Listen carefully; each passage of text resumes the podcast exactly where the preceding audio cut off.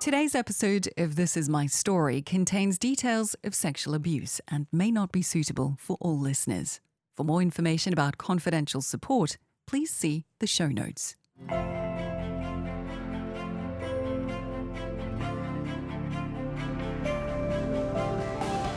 You're listening to This Is My Story. I'm Ruth O'Reilly Smith. This show is all about sharing stories of how God's amazing love has changed lives forever.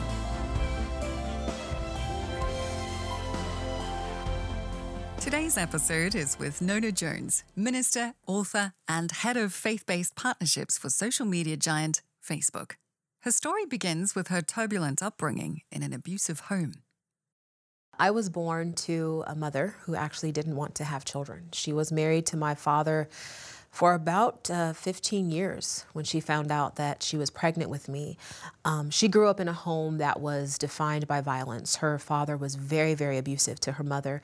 She had 11 brothers and sisters. They lived in a two room house. And so I think at an early age, she just decided she did not want that dysfunction. And so when she found out she was pregnant with me, she was actually angry. But my father was elated because he wanted to have a child. He had wanted to have a child since they first got married. Um, but about six months into the pregnancy, he started to have some stomach cramps. And so he went to the doctor just to see what was going on, and he ended up getting diagnosed with terminal stomach cancer. He was given six months to live, but he actually lived until about two months shy of my second birthday which um, his greatest fear was that I wouldn't remember him. But I remember him through the images because when he found out that he was dying, he literally started an Olympic sprint of memory making with me. So I have all these pictures of him.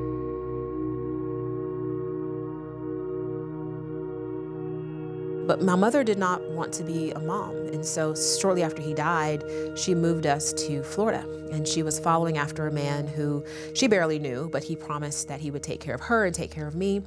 Um, and that relationship ended shortly thereafter. But when I was around four, she met a guy who became her live in boyfriend. And um, it wasn't too long into that relationship that he started to show signs that made me feel unsafe.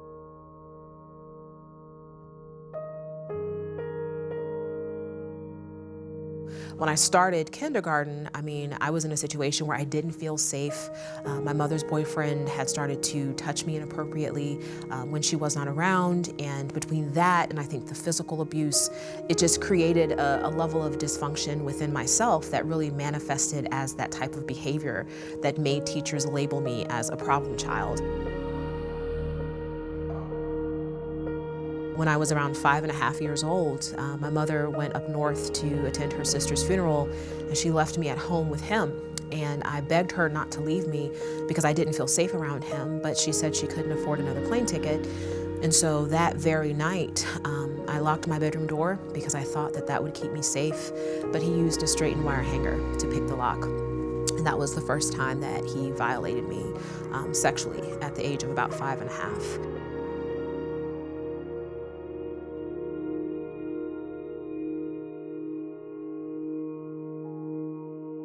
Between all the chaos that was happening before that time and then having to experience that, uh, my behavior literally deteriorated because I was experiencing so much chaos at home. And so I was acting out at school and I was angry. I was tired because I wasn't able to sleep because I was afraid he was going to come back in the room. Um, and he did continue to violate me. So it was a very volatile situation, and I was routinely violated over the course of seven years. And when my mother found out about it, because I was about seven, and I finally told her what he did, she did have him arrested. And I was so grateful that he was out of the house. But then on the day of his release, she took me with her to pick him up from jail and brought him back to the house where he continued to do it again.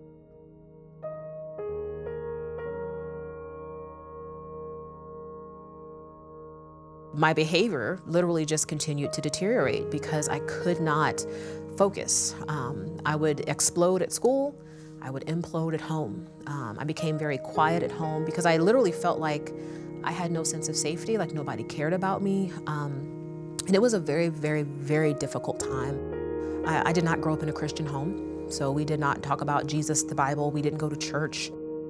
I had no sense of stability. And so at the age of nine, I tried to take my life. It wasn't successful, so I tried again when I was 11. And it was shortly after that that I actually got invited to go to church. But I tried to take my life twice before that day arrived.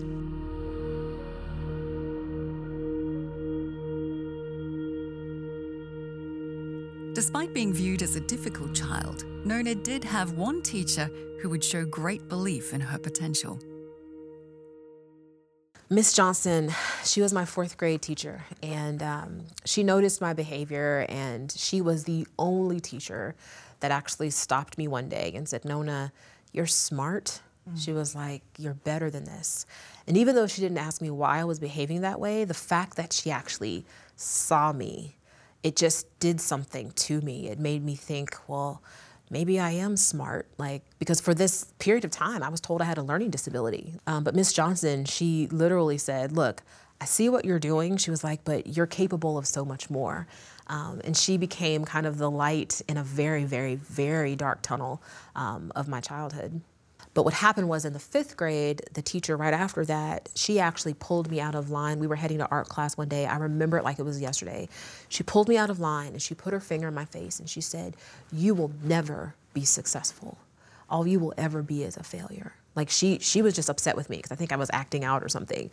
Um, and that broke my heart. Like it broke my heart. And it was actually shortly after that, after she did that, that was the second time I tried to take my life because I, I went from this seed of you have the capacity for greatness to you will always be a failure. And so it literally broke me. It was shortly after this attempt on her life that Nona would experience her first exposure to faith in the form of an invite to church from a classmate. She was a good friend of mine, and so I'm thinking we're gonna go over her house and play. Like, I don't know, is this a game? Um, but yeah, she invited me to go to church. And I said to her, I was like, what's that? And she laughed because she thought I was joking. she was like, How do you not know what church is? Yeah. But I didn't. Um, and so she invites me to go, and I asked my mom. My mom said, Sure, because I guess that got me out of the house. And so she said, Sure. And so we pull up to this building, and there's all these families getting out of their cars, and they're holding hands and they're smiling at each other. And, you know, my only experience of a so called family was just anger and dysfunction and just fighting all the time. And so uh, I was amazed. Just in the parking lot, I was already amazed. And then we walked up to the church, and um, there was a couple ladies standing at the door, and they didn't even know me. And they were like, hey, beautiful, how are you? And like, they were just so kind. I was like, what is this place? And then I walked inside and more people were greeting me. Um, and it's amazing as I reflect now, you know, leading a church myself, it's like, you just don't know what people are carrying when they walk through those doors. I mean, those people had no idea I was a survivor of two suicide attempts, that I was living in a state of sexual and physical abuse. They had no idea, but they loved me and they saw me and they affirmed me. Um, and that was my first encounter with church. And I'll, I'll never forget the very first sermon I ever heard preached. The pastor said, God is a father to the fatherless. And I remember hearing that and I was like, well, who is this God? Because I had cried so many nights, like wishing my father was still alive. Because I felt like if my father had been alive, then I wouldn't have experienced what I experienced. And so I would literally cry out, Daddy, why did you leave me? Daddy, I need you. And to hear that God was a father to the fatherless, it was like, he spoke to me directly because that's exactly what I needed to hear. And I asked my friend's mother, I said, you know, can I take one of these books home? It was the Bible, but I didn't know. I was just, I just like, this guy was preaching out of this book. So I said, can I take one of these books home? And she let me. And I think it's Psalm 68. Um, and I just read it over and over and over again, like, okay, I need to know who this God is. And then I went back to the first Psalm and I started to read through the Psalms and I was like, okay, what are all these other books in here? And they looked like people's names. And so I was just like, okay, what is this? And it was hard for me to understand because I think it was a King James version. So it was like the these and the thou shalts and all this. And I was like, what is this? Um, but I got a new translation that was easier to read. And at that age, at the age of 11, I started to read the Bible for myself. I mean, I didn't have anybody at home to help interpret anything. So I just read it for myself. And I felt like God was speaking to me out of this out of this book. It was incredible. Delving into scripture, Nona began to read new messages about her identity and self-worth through the eyes of God. I remember reading that, you know, I'm fearfully and wonderfully made. And that was like a turning point in my mind because up until then, I thought I was unworthy. I thought I was unlovable. Um, when I tried to take my life, it was because I literally felt like I had no purpose, like I had no, I had no worth, I had no value. And then reading that God created me, and He created me fearfully, meaning with actual precision meaning that he created me with reverence and that I was wonderfully made, like that just blew my mind. I was like, there is a God that created me. And before I was even formed in my mother's womb, he knew who I was and he called me. I was like, okay, well, there's more to this life than just going home and being angry all the time. And so I think that really became the turning point is, is beginning to understand my identity in God. It superseded all the things that my mother had said about me. It superseded all the things her boyfriend had done to me. There was something bigger in, and God had something bigger in store for me than just my past. And I think that became really the, the, the change in my story. Something had clearly changed within Nona, and the following year, her school teachers rallied around her to ensure she had the opportunity to really shine. My teachers got together and they said, Nona, you know what, you are smart and we're gonna go ahead and we're gonna promote you to advanced classes. This was in the middle of the sixth grade, okay? So I did that, began to do really well in school, made good grades, graduated successfully. I went on to college, got this, you know, great scholarship. Everything was looking great, everything was looking bright. Started out a year after I graduated in an executive role for a Fortune 100 company. I mean, I'm literally sitting at this boardroom with people who could have been my parents. And so it was incredible. I was not qualified for that job at all. God just made it happen. Rapidly ascending the corporate ladder, gaining more and more influence along the way, Nona eventually found herself in her dream job, working with a statewide network of alternative schools for girls. I thought I would be in that role forever. I mean, it was quite literally like my heart's calling, my mission, working with these girls who had been broken, who had gone through abuse, who had gone through neglect. Um, I was four years into the role and I thought I would be doing it another 20 um, when the culture of the executive team started to become a bit unhealthy. And um, I was praying about it one day. I was like, well, Lord, you know, what should I do in this situation? Because it was just so just strange and unexpected. And the Lord told me to resign. Um, the Lord basically said in four words, This assignment is over. That's specifically what God said. And I thought I heard it incorrectly because I was like, I love what I'm doing. I cannot imagine doing anything differently. Um, so I prayed a couple days later, and the Lord said again, This assignment is over. Like He never changed what He said.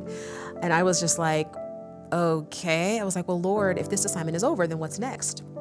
The only thing God said is resign at the end of the fiscal year, which was June 30th, 2017. So basically, that gave me like two, two and a half months to prepare to leave the job that I thought I would have for another 20 years. I had written several iterations of my letter of resignation because I, I kept going back and forth. I remember actually praying. I was like, Lord, if there's any other way, I don't want to leave my job. So, uh, but God was steadfast. So I get to that day, I'm sitting across from my boss. Um, we meet at 1 o'clock p.m. on, and it was a Friday. I hand her my letter of resignation. I tell her why I'm leaving. And she's like, well, what are you going to do? Like, is there anything I can do to change your mind? I'm like, no. And she's like, well, what are you going to do? I have to tell people. I was like, I'll tell you soon. That's all I could say. And so we finished talking around 1:40, and I get in the car and I'm with my husband. We're together. Uh, we're driving home, and at 2:05, my cell phone rings, and it's a 650 area code, San Francisco, California. I don't get phone, I don't get calls from San Francisco, so I'm thinking it's a telemarketer. Um, but I answer the phone. This lady's like, "Oh, is this Nona Jones?" And I said, "Yes." So she she proceeds to tell me she worked for Facebook, and I'm like, "Who calls from Facebook?" I've never gotten a call from Facebook. The woman on the phone would go on to tell Nona about a seemingly coincidental change in the company's strategy, recently announced by CEO Mark Zuckerberg. The week before I resigned, Mark changed the mission of the whole company to focus on community building. And she told me, she said um, that he had some research done to try to understand what are all the different types of communities that exist. And there was parenting, there was fitness, there was all these types of communities. But she said that he found out that the largest community that was the most meaningful to the people who were in them were communities of faith. And he was shocked by that because he at one point was atheist then he became agnostic. And so he's kind of been moving along the continuum of faith. And so he was like, We've never focused on this as a company. Like, we need somebody to do this. One of my friends, I had actually, I was in a leadership program with him. He was sitting at the table with him when he says this, and he goes, I think I know the perfect person to do this, but I don't think we could get her to leave her job because she loves what she's doing. And so he's talking about me not realizing that God had told me like two months before this to resign.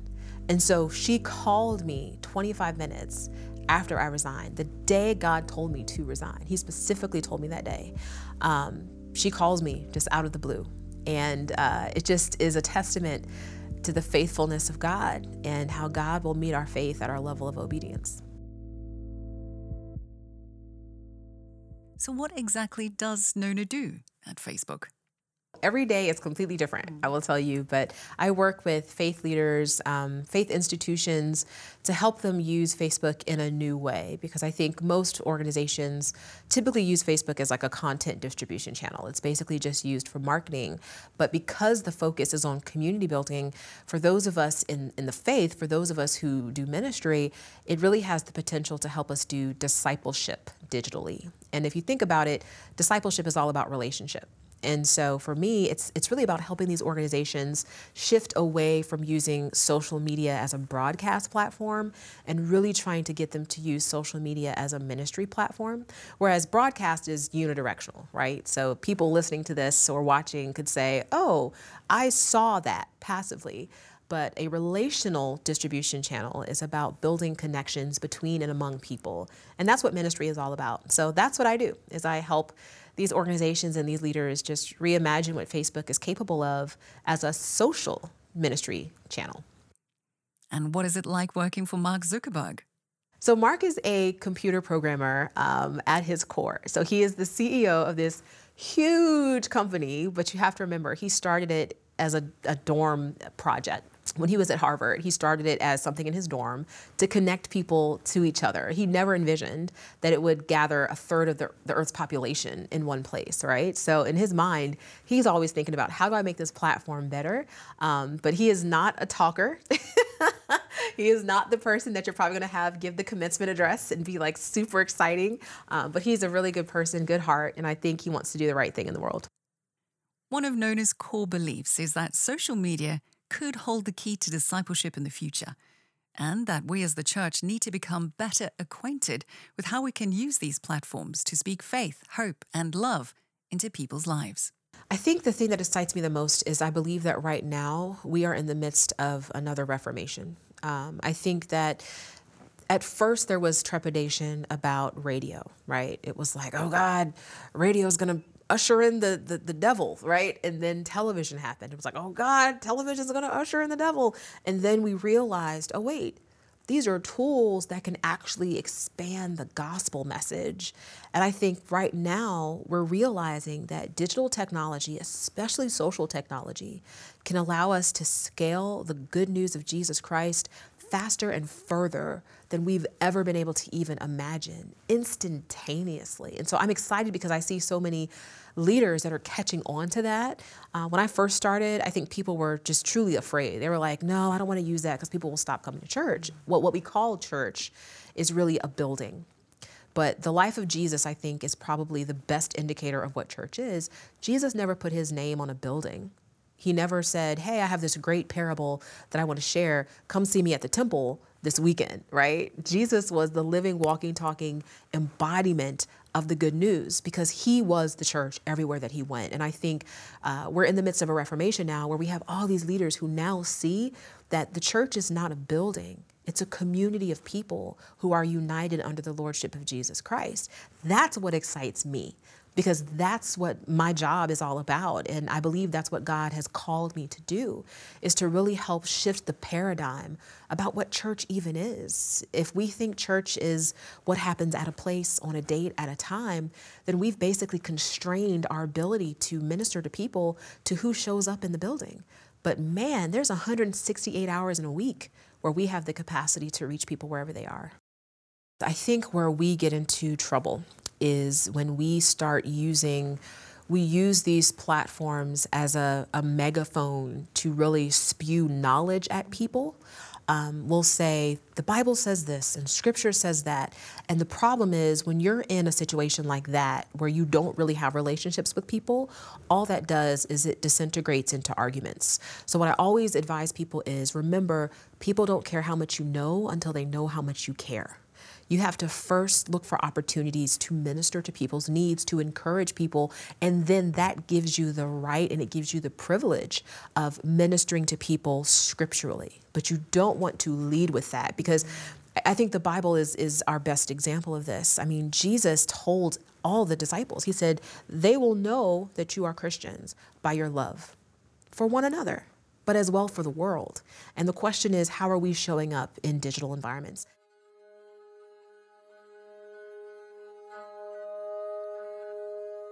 Nona has walked with God, allowing Him to shape her along the way. And even though she has truly forgiven her mum for the abuse she suffered as a child, she is no longer a part of her life. We don't really have a relationship. And the reason for that is relationships are mutual.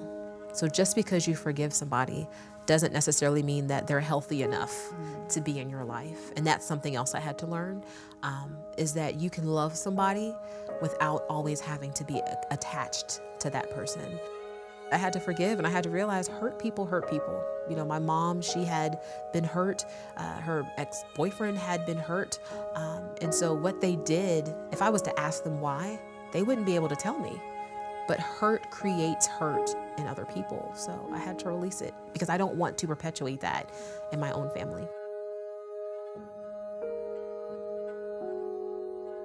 There is, there is always a pain in our hearts. There's always something in our hearts that is something we regret. It's something that um, we really wish never happened. Whether it's something that happened to us or something we did, there's always something in our heart that we look to as a way of defining our worth. You know, we look at, oh my gosh, I wish I, you know, didn't get divorced, or I wish I didn't go to jail, or I wish I wasn't, you know, raped. You know, we look at those things and we say, I wish that didn't happen. And as a result, we see ourselves as less than because we're constantly evaluating our present with our past.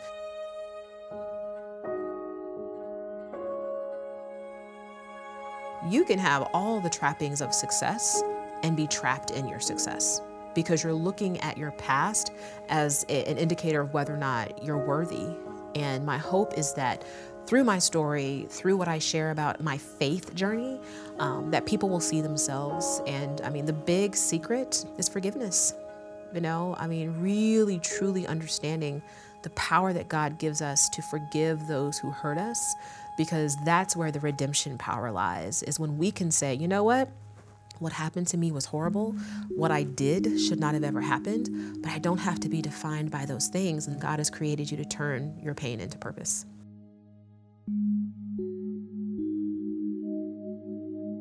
I have discovered that there's really two ways to be successful. You can be successful by either running toward your future or you can be successful by running from your past. And the way that you are looking determines it. For me, I had a lot of toxic ambition. I mean, I was successful in the sense that I had the, you know, the positions and my resume was all long and all that, but but it wasn't filling. You know, there's a success that you can have that is both filling or a success you can have that is emptying. And I think it's in Joshua 1 8 where God says that if we observe to do all that He has commanded, we will make our own way prosperous and we will have good success. I believe there's a reason why that word good is there because you can have a success that isn't good.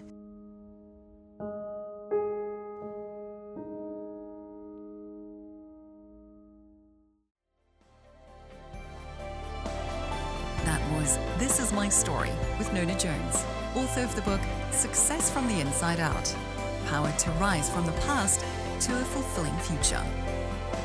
Make sure you share and subscribe, and to hear more podcasts from UCB, you can download the UCB Player app or search UCB wherever you get your podcasts.